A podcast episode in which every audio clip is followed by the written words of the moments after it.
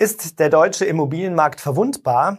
Einmal mehr ist die Deutsche Bundesbank alarmiert. Im Interview mit dem Handelsblatt zeigt sich Vorstand Joachim Würmeling besorgt. Wir zeigen, was die aktuellen Zahlen zur Preisentwicklung bedeuten. Ich bin Andreas von ImmoScout24. Viel Spaß beim aktuellen Preiskommentar im April.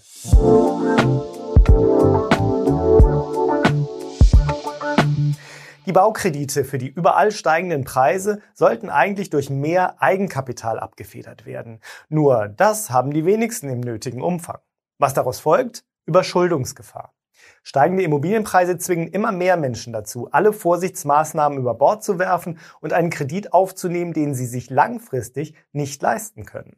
Joachim Würmeling von der Deutschen Bundesbank warnt daher auch, dass das Wachstum in einem Markt stattfindet, der wegen der steigenden Immobilienpreise immer verwundbarer wird. Die Bundesbank behält sich dementsprechend zusätzliche Beschränkungen des Kreditgeschäfts vor. Das wiederum macht es zukünftig für viele Menschen schwerer, eine Immobilie zu erwerben. Dazu kommt nun auch noch die Zinswende. Inzwischen sind die Bauzinsen so stark gestiegen, dass es nicht lange dauern wird, bis auch die Refinanzierungskosten für Banken massiv steigen werden. Die Banken müssen dann für die Refinanzierung der früheren, noch sehr niedrig verzinsten Kredite in ihren Bilanzen höhere Zinsen bezahlen. Um das auszugleichen, könnten die Zinsen zusätzlich noch weiter steigen.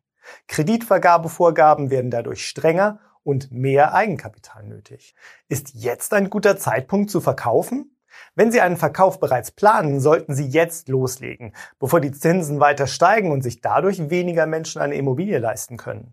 Bei uns finden Sie schnell und einfach den passenden Profi aus Ihrer Region. Schauen Sie gleich einmal rein. Ich freue mich auf Sie.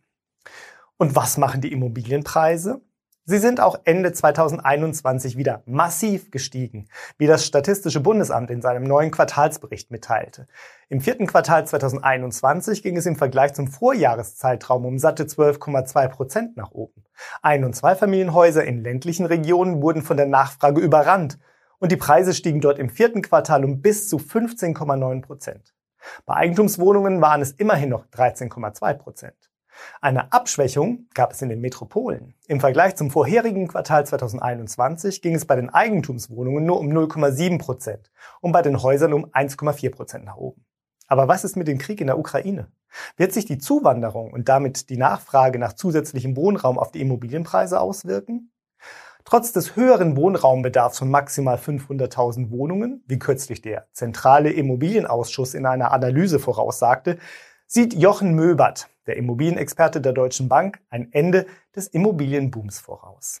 Er ist überzeugt, dass die aktuelle Flüchtlingswelle durch den Krieg in der Ukraine die Engpässe nur kurzzeitig wieder aufleben lassen dürfte. In einer aktuellen Studie geht die Deutsche Bank davon aus, dass der aktuelle Immobilienzyklus bis spätestens 2024 auslaufen werde. Nicht in einem Crash, nicht über Nacht, sondern ruhig und gemächlich.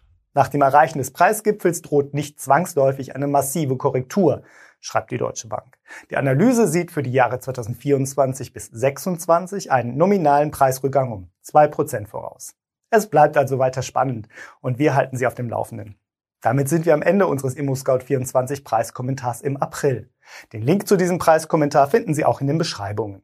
Wenn Ihnen unser Beitrag gefällt, schenken Sie uns einen Daumen hoch und abonnieren Sie uns. Vielen Dank für Ihr Interesse und bis zum nächsten Mal.